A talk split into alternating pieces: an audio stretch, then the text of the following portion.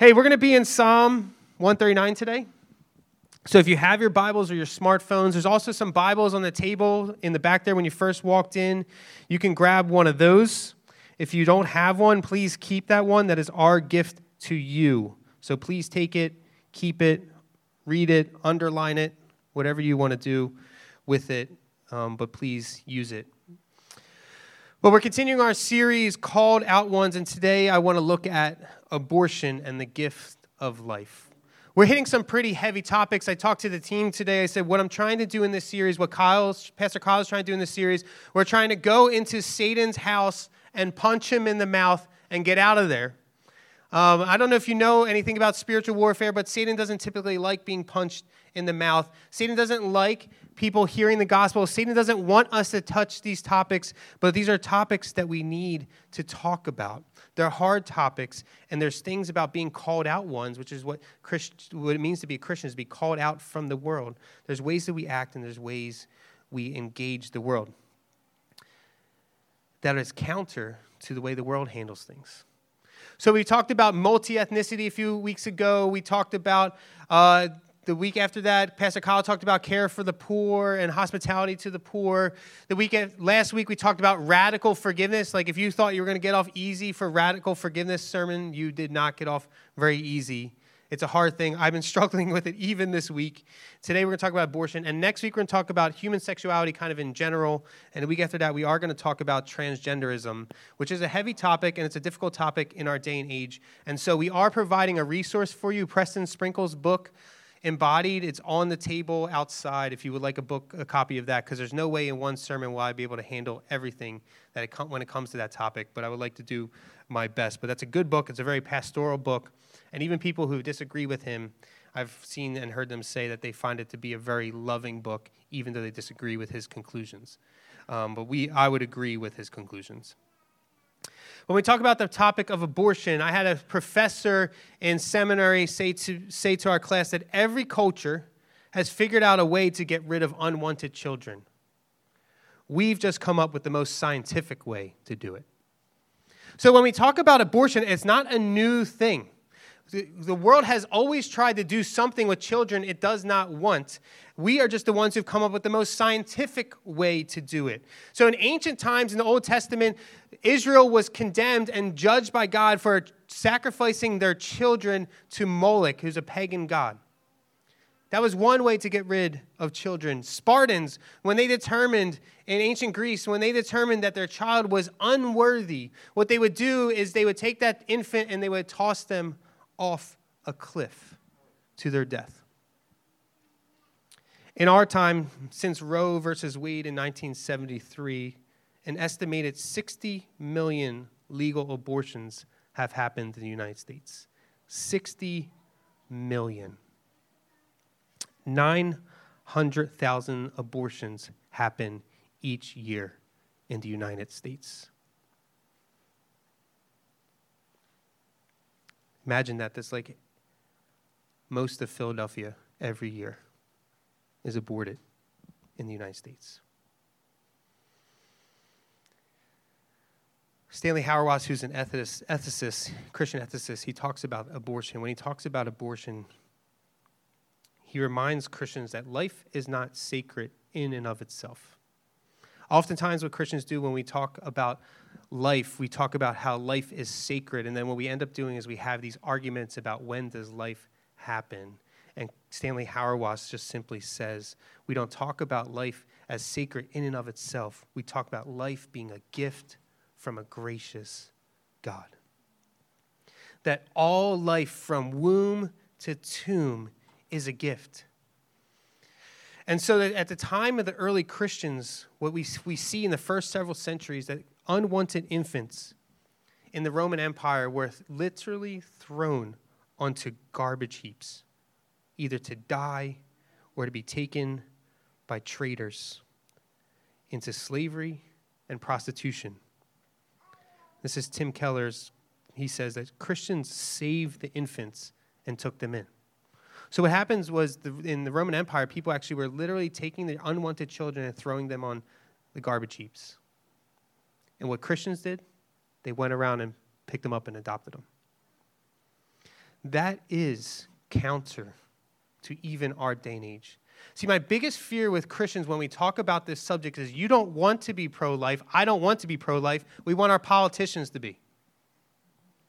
And so when it comes to making hard decisions and being open to opening our homes and welcoming children into our homes, we're not willing to make that kind of sacrifice because we don't want to be pro life. We want our judges to be. And we want them to legislate things and make sure everybody else follows the rule of the law. And nothing about our hearts change. But the early Christians, the reason they did that, the why they did that, was they saw what we need to see is that all life is a gift from God. So I want to talk about three things today, and then what I'm actually going to do is have Lauren Kretzer come up and join me because Lauren has done a lot of work in this area. And it's her, I'm, not, I'm going to try to get through quickly what I have to say, which I know is a big ask for me. But because I want to get to what Lauren has to say, because I think what Lauren has to say is really powerful and her experience is really moving. But I want to talk about life is a gift from a creative God, life is a gift from a personal God, and life is a gift from a pers- purposeful God. Creative, personal, and purposeful. So, life is a gift from a creative God. Look at verse 13 of Psalm 139. For you formed my inward parts, you knitted me together in my mother's womb. Each life is a picture of God's creativity. When we look at Psalm 139, what the whole of Psalm 139, right? We just we were pulling these three verses out. We're going to be in 13 through 16 today. We're going to pull those verses out. But what the whole of Psalm is saying is that God is all seeing, and he ta- and the psalmist David, he takes so much joy in that. And God is all present, and God is all holy. And in verses 13 through 16, he's saying that God is all creative. Each life is a picture of God's creativity. So I'm, I'm just going to kind of roll with this and we're just, maybe just have a moment here. How many of you who have kids whose personality just confuses you and you're like, kid, I don't know where you came from? Anybody have that moment? All right, good. Yeah, let's have some. Yeah, Good. A few of us have felt that way. My wife didn't raise her hand, so I'm apparently the one who feels that way. But I had, but we were talking about, and I was lamenting about that this week. Is that like I, there's just some there's a couple of my kids who I just don't get them. Like I don't know where you came from, kid. I love you. Daddy would take a bullet for you and I would lay down my life for you, but I don't know where you came from. Like your personality is unique, it's special, who you are, how you think. It's all difficult for me to grasp. And so let me just tell you, as some, a dad of four kids, I can speak to this for a fact that God is very creative in how He's made each and every one of them their personalities, their likes and dislikes, their passions, what makes them them, are all part of God's intensely intimate creativity. And when you look at even verse 15, David says, My frame was not hidden from you when I was being made in secret, intricately woven in the depths of the earth. What David is saying, my frame, that's my human nature, and I was made in secret or in the depths of the earth. This is he, David's talking about the womb. He's saying God is working in the womb and he's created he created me in the womb to be this special unique it's a picture thing this is a, i'm a creative i'm a picture of a creative god and so he's saying that in the depths of the womb or in the depths of the earth in the darkness in the secret no one could see what god was doing but god was working and god was forming me and he was piecing me together now this isn't a scientific claim like and it's like David knows how babies are made, right? He doesn't like think that God's hands are in there like building Legos and then all of a sudden it turns into David, right? He had 20 kids. He know he knows how to make babies. At least he knows that, right? He's had a lot of experience in baby making. So he knows, I think you're not if you're not following me, he knows how to make kids. 20 of them. So he's not saying that God is building and he's actually like piecing things together and he is like knitting needles and he's putting me together in my mother's womb. But he's saying that God was involved in every aspect of the biological process from conception, developing you and me into pictures of his creativity. From the womb, God was doing that. So it's remarkable that what we know from science, how babies are knitted and formed. We know that in, after 10 weeks, babies have fingernails. 10 weeks in the womb, fingernails. If you saw the movie Juno, right, that's why she doesn't go through with an abortion because she couldn't stop thinking about how the baby had fingernails. We know eight weeks in, the baby has a heartbeat. 12 weeks in, the baby sucks his or her thumb. Nine weeks in, the baby recoils at pain. Like if, in science, they, I guess they poke the baby and they see the baby recoil in pain. See, here's the deal you don't get to pick and choose when to apply science. You don't get to pick and choose it. It's either true or it's not. So I don't know how you can ignore that. Like, I don't know how you can ignore the fact that the babies have fingernails at 12 weeks and they recoil in pain at nine weeks and they have heartbeats at eight weeks. I don't know if you have saw this in the past few years. Switzerland passed a law where it's illegal to boil lobsters alive because they feel pain. But in that same country, partial birth abortions are legal. Like if we live in a world that worries more about the pain of lobsters than about infants in the womb, we've lost our way. We really have lost our way. And I think a large part of it is because we don't see this as a creative at work of God, that this is all a gift. This is a precious gift from God. And it's a gift from a personal God. So if you look at verse 14, David says, I praise you for I am fearfully and wonderfully made. Wonderful are your works. My soul knows it very well. What David's saying is that when I know the giver, I'm grateful for his good gifts, right? Notice he says, My soul knows it so well. It knows it very well that you made me wonderfully. You, your works are wonderful. I know it well. It's a personal thing. David knows about these wonderful works of a personal God. He knows it deep in his soul. One of my favorite movies at Christmas time is A Christmas Story. Anybody else seen that movie? All right, more than had the kid experience. Great. So, in, the, in that movie, in Christmas Story, if you remember the scene where Ralphie gets a gift from Aunt Clara, does anybody remember what the gift was? The pink bunny pajamas, right? And his dad, what is his dad's response? He looks like a pink what?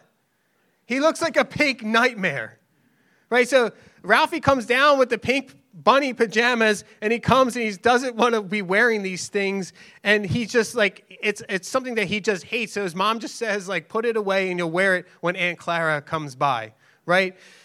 Gifts aren't just to be thrown away though. That's what she's teaching her kid right? This is a gift. You just don't throw it away. That would be rude. It would be unappreciative. It'd be disrespectful. And no matter if i wanted the gift or not whether Ralphie wanted the pink pajamas, the bunny pajamas or not, he's supposed to keep them, even if they're bad gifts from your Aunt Clara. But unlike Aunt Clara, God doesn't give bad gifts. God gives every good and perfect gift is from the Lord, the Bible says. God only gives good gifts. So, because life is a gift from God, it should never be thrown away should never be thrown away.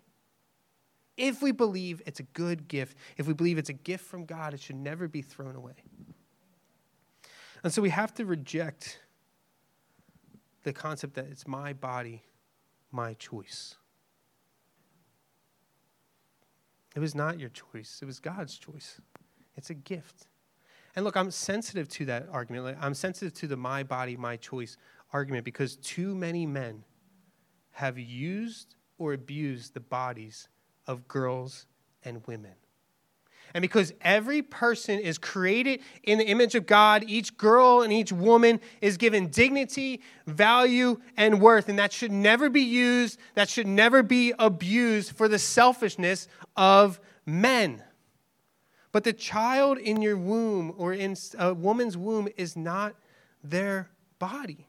The child has its own DNA, the child has its own digestive system its own heartbeat, its own fingernails, as we already talked about.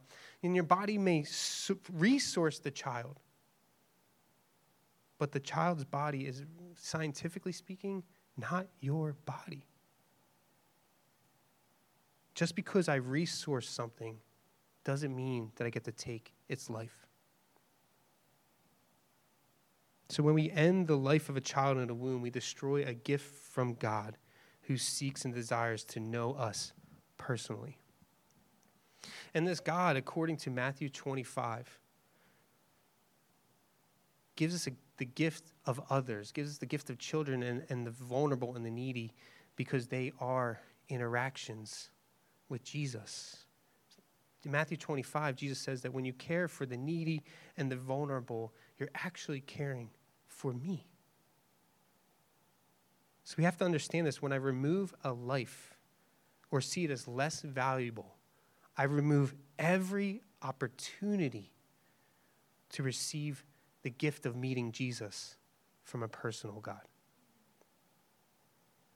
I get to meet that Jesus through that person.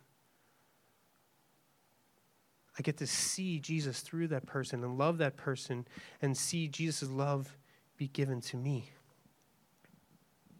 So when I care for the needy and the vulnerable, I'm caring for Jesus. And who's more needy and vulnerable than a child in the womb? It can't live without its mother's resources. And it's only got a protective layer of skin and some organs to keep it from getting hurt. That child is needy and vulnerable. And this, but here's the deal to see someone as more needy and then to categorize it as more important does not come from Jesus. Jesus sees all needy and all vulnerable people as opportunities to meet Him, all life as a gift from Him. And I think we need to grasp that, that no human life is more important than another. All life is a gift from God. And this is where I have to push back on those of you who are like me who claim to be pro life. The lives of the elderly, immigrants, and homeless are just as valuable to Jesus as the child in the womb. I need you to hear me say that because I think we're too often too connected to certain political parties and candidates that we believe because we accept one thing about their platform that we have to accept the other things, and that's not true. Each life, your life, my life, anybody who comes and walks in the Klein life, anybody you interact with in the city, anybody you see and engage daily is a gift to you as a chance to meet Jesus. All life is a gift. See, in the elderly man, I meet the wisdom of Jesus. In the immigrant, I meet the one who left his home in heaven to live as one of us. In the homeless, I meet the Son of Man who has no place to lay his head. All of human life is a gift from God, and it's a chance to meet Christ. And I wonder, I absolutely have to wonder that if COVID was killing children as much as it was killing the elderly and immune compromised, if we would take precautions or opportunities to reduce the spread more seriously. And I'm sorry to say it, but most of the people who would be in my political camp have been the ones who seem to be very much concerned with the child in the womb, but do not care about the elderly or the immune compromised. You know how I know that? Because I do that too. Because when somebody dies from COVID, I say, hey, how old were they? Hey, did they have any other underlying conditions? Why am I doing that? To justify not caring about their life. Truthfully, that's what I'm doing. I can't say that everybody's doing that, but that's what I'm doing. And I imagine if it, COVID was killing children as quickly as it kills those at a certain age point or as those who have certain underlying conditions, if I would care more about it. See, all life, all life is a gift from God. Every life that's lost should be mourned. No life that's lost should be celebrated. It's uh, every life that is lost is a, a lost chance to meet God to meet Jesus. It's a, it's a lost chance to have my heart changed and my life changed. It's a lost chance to see somebody grow into the image of God and to live out the purpose He has for them. In the same way, you don't get to pick and choose when to apply science. If pro lifers, I'm speaking to my camp, apply science to abortion and we say, hey, at 12 weeks, at nine weeks, at eight weeks, children have heartbeats. But we ignore it, we spread misinformation, or claim political motivation. Whenever science tells us something we don't like to hear, it's inconsistent. You don't get to choose when to apply it or not. If you're going to apply it, apply it consistently. And I'm not talking about living in fear. I'm not talking about taking precautions and living in fear. I'm talking about living with a sense of responsibility for how my actions affect others. And if there is no more important lives category in the New Testament, I have to believe that all of human life is important. The Bible does not say, Jesus never says, hey, by the way, babies, are more important than everybody else. In fact, Jesus' life shows that's not the case. He sees all life as important.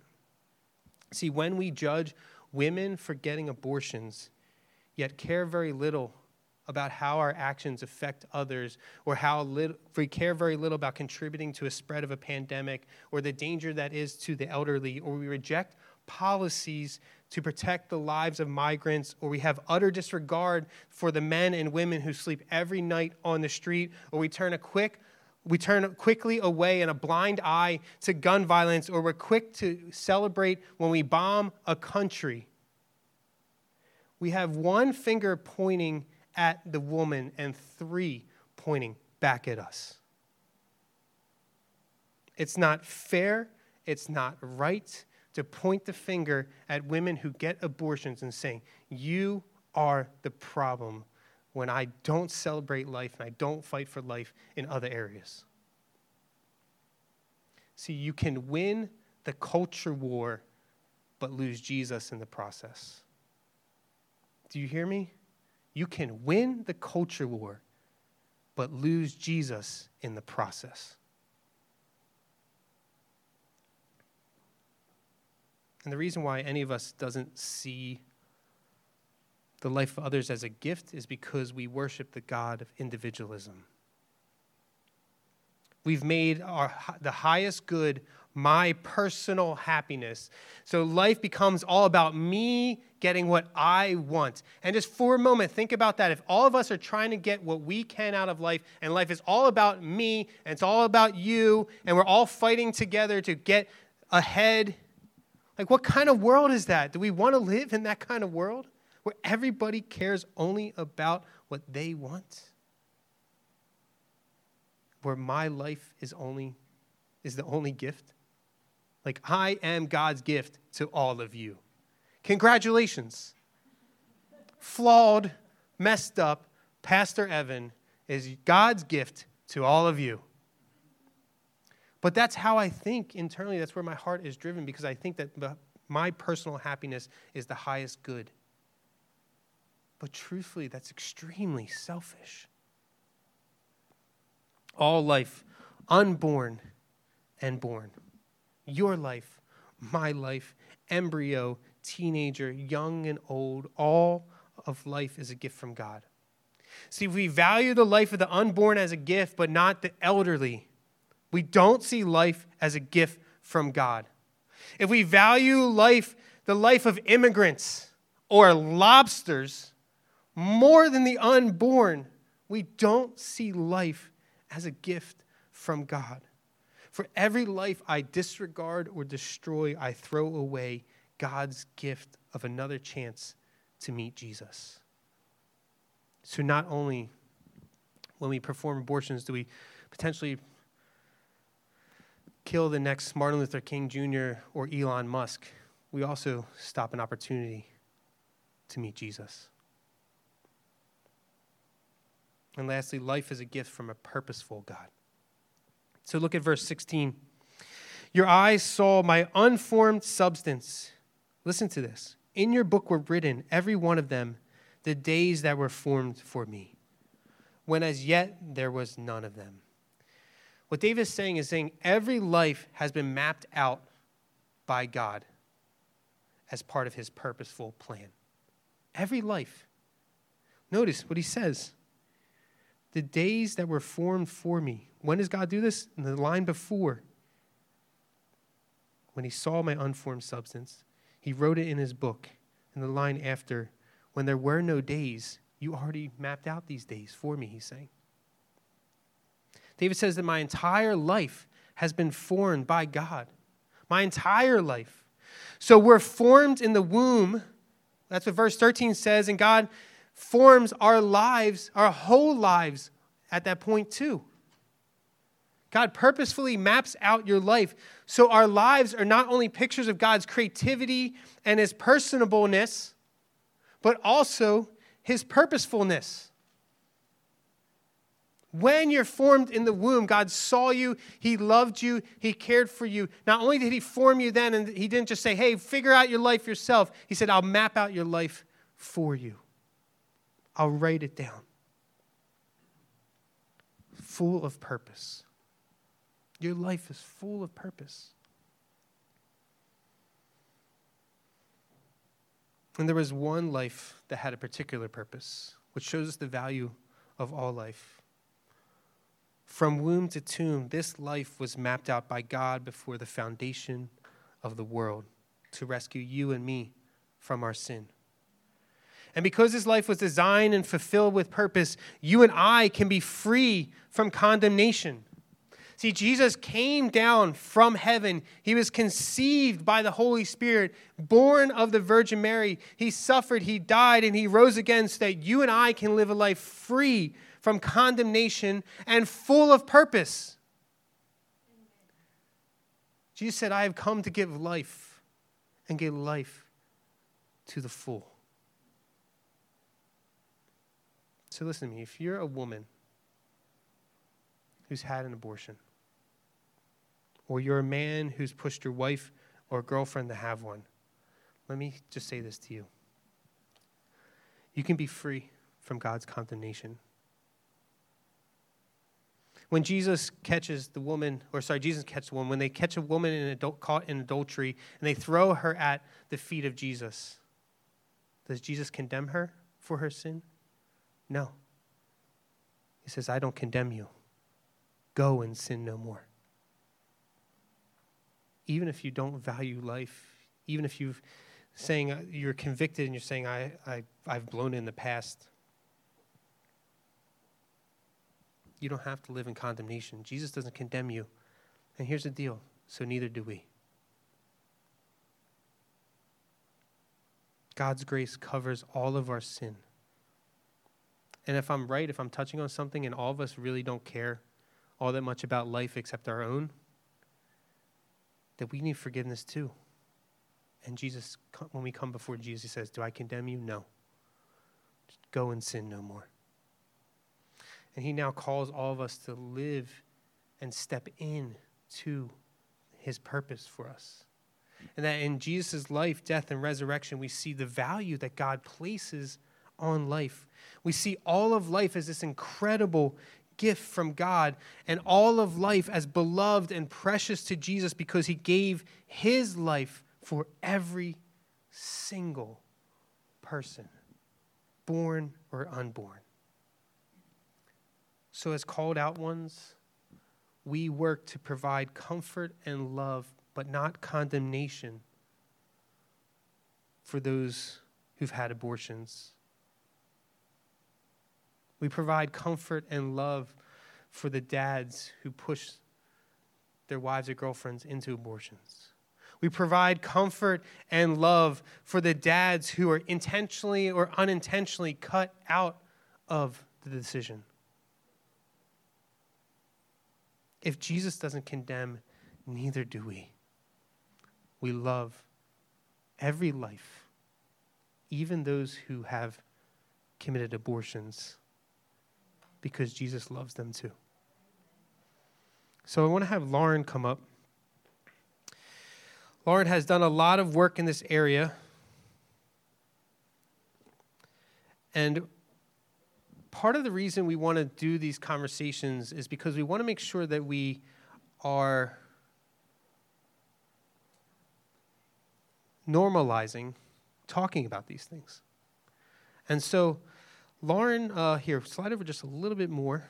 I'm over here. Are we on? Should be on. There we go. All right, we're in.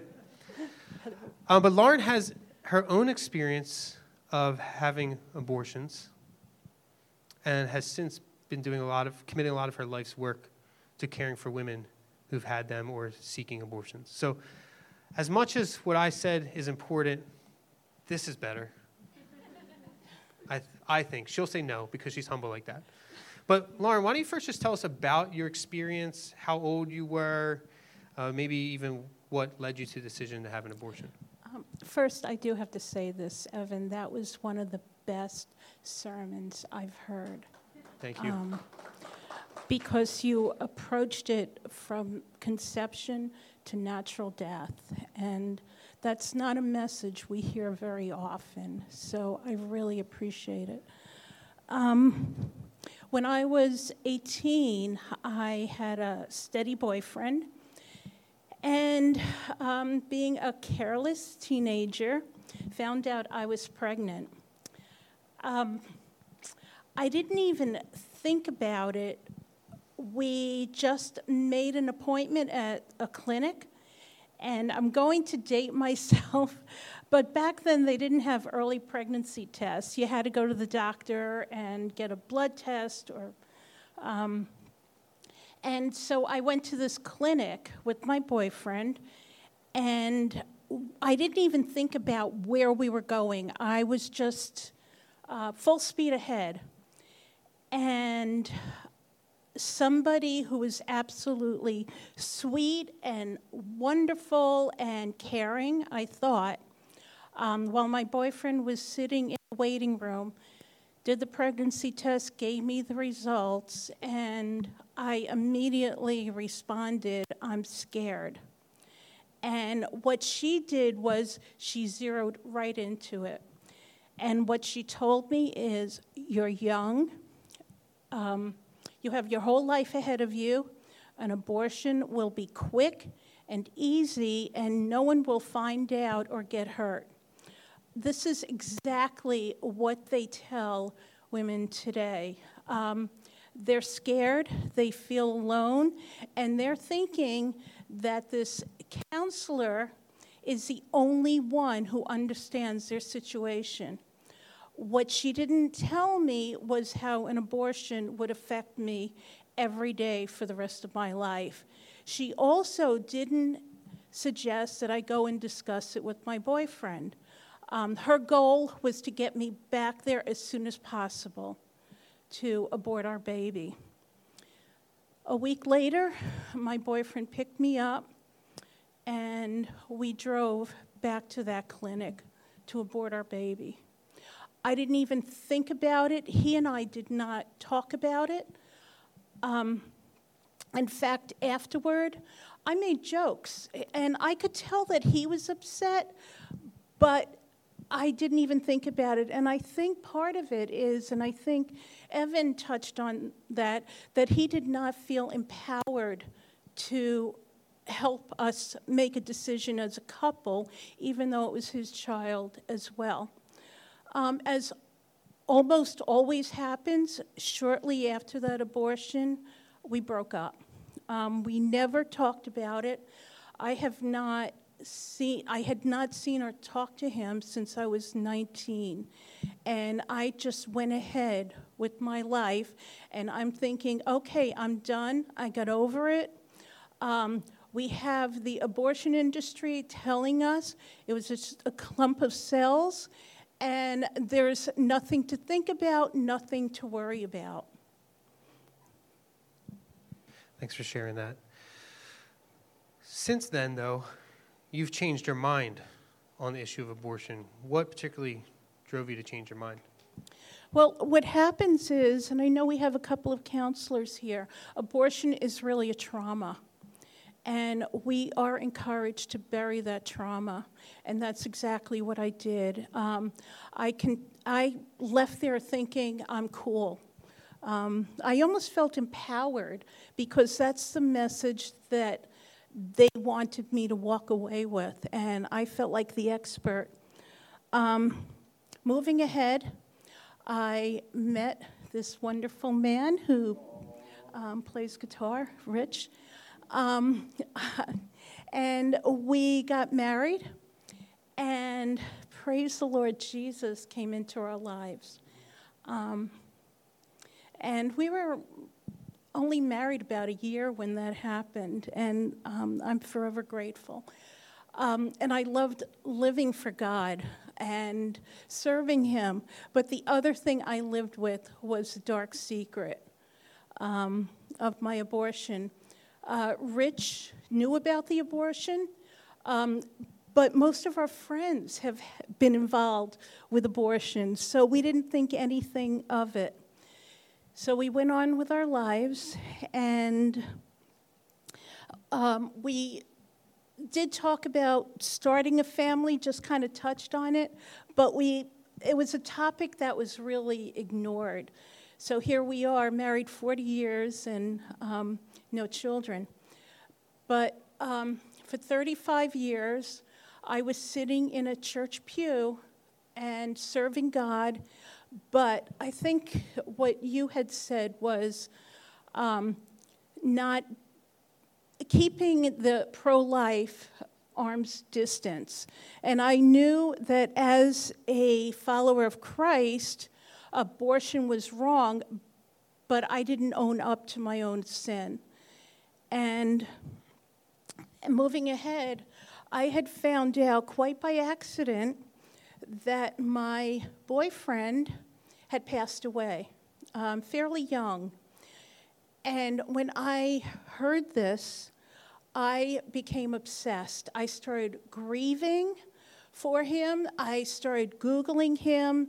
I started, it's almost like internet stalking. I wanted to know everything about his life, even though I had not thought about him since I was 19 years old. And I was talking to Rich about it, and um, so he knew a little bit about what was going on, but he didn't really know the extent of it. And one day, this was going on for a couple of months, and one day I was sitting, um, well, I was in the kitchen making dinner, and all of a sudden, this wave of grief came over me, and I felt like I had to talk to Rich about it. I had no idea what I was going to say. But I did ended up telling him that, as you know, so and so had passed away, and I'm having a really hard time with it. But I think I know why. It's because of what we shared, and it was our child. Um, I, at that very second, I felt God say, finally, finally. It was like He was waiting for me to, to acknowledge the life of my child. That life did begin at conception. There's absolutely no question about that. And that child needed to be acknowledged. Um, I realized quickly that the grief that I thought I was feeling for my old boyfriend was actually for our child. Um, at that point, I went through a grieving process. I had just lost some significant family members, so I, you know, I started taking everything I learned in that process and applying it towards my child. Um, I felt like God gave me a name and gave me an identity. Um, but I was still very much alone because the church would not talk about what was going on. So I um, would go to church and I would just silently grieve and go through this process. And then one day I was on my way to work and I was listening to a Christian radio show and they were interviewing a woman by the name of Pat Layton. And Pat Layton um, talked about her own abortion experience and how she, um, sorry, and how she felt the need to share her story in the context of church, and she was encouraging others to do the same. Um, to first go through a healing process and then to share their stories because as long as we're silent on this topic, it gives the enemy the upper hand and we can't allow that to happen anymore. I knew beyond the shadow of a doubt at that very second that God was calling me to tell my story. And from there, I got involved. If, I, like you, I believe that pro life was standing outside of the abortion clinics holding nasty signs, and I found out since then that's not the case. Yeah, so one thing that's great about Lauren is she has had a lot of experience comforting grieving women. Um, what's also great about Lauren is that women who have gone through abortions, even after talking to you, I know from uh, from our conversations that you continue to keep up with those women and love them still. So, which is a great action, a great way to show the love of Christ to somebody. Is I, just because we you didn't do what I I thought you should do, I'm still going to love you anyway. So, speaking of like loving people who are either considering abortions or somebody may, here may know somebody who is, what advice would you give them in talking to that person? Um, first of all, and I know um, last week's sermon was ideal as far as realizing the greatness of our sin, and we are not in a position to judge others. Um, but somebody who is in an unexpected or unwanted pregnancy is definitely scared and traumatized. And I'm talking about the men as well. Men have a large influence, but they don't realize it. Um, because the world says it's just the woman's choice, and that's not the case. I don't think Evan refers to his four children as just Amanda's children, they're as much his as they are Amanda's. Um, yeah, who are you? but um, so my advice would be first of all to engage. Um, we tend to avoid. Um, we need to engage and we need to be inviting. We also have in this area a bunch of ministries known as pregnancy centers. I know Liberty um, personally supports Alpha. Um, in the city, but there are a lot of pregnancy centers. Um, the job of a pregnancy center is to um, give a free sonogram and also talk through other choices. If you think about what I was told, I was given one choice. No one told me any alternatives. Um, the job of a pregnancy center is to help you look at all the alternatives and to provide resources um, for protecting the, your life, the life of the child, and your family. So, last question, real quickly. If somebody wanted to get involved, what would be the first step? I'm free to have any conversation. um, you know, the first thing to do is really to educate yourselves about what really goes on. That was eye opening for me. Even though God was calling me into this ministry, it was very clear. I had no idea. Um, I just had assumptions because, you know, the, the news media out there wants you to think that we're all very hateful people and we're all very condemning and we only care about the baby. We care about the family. Um, we also, the people that work for Planned Parenthood and actually get involved with um, providing abortions, they need Jesus just as much as anybody else. Um, there's a couple of really good movies out there. One of the most popular ones right now is called Unplanned.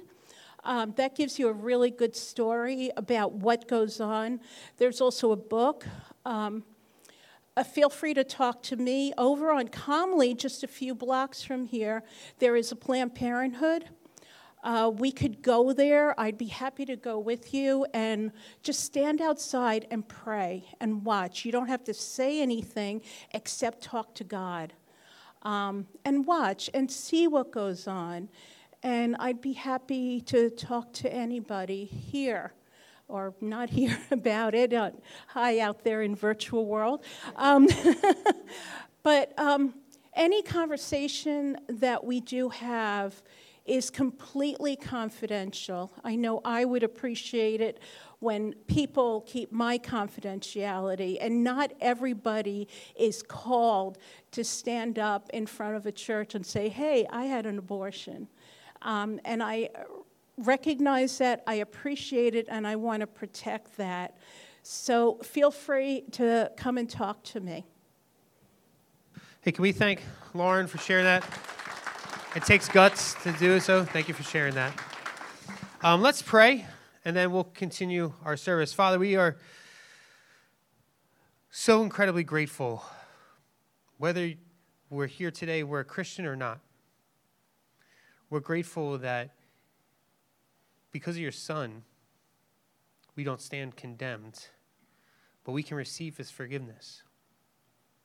And so, if you're here today, you're not a follower of Jesus, and you're convicted of your sin and you realize your need for Jesus' grace and his forgiveness, just silently reach out to him and ask him to forgive you.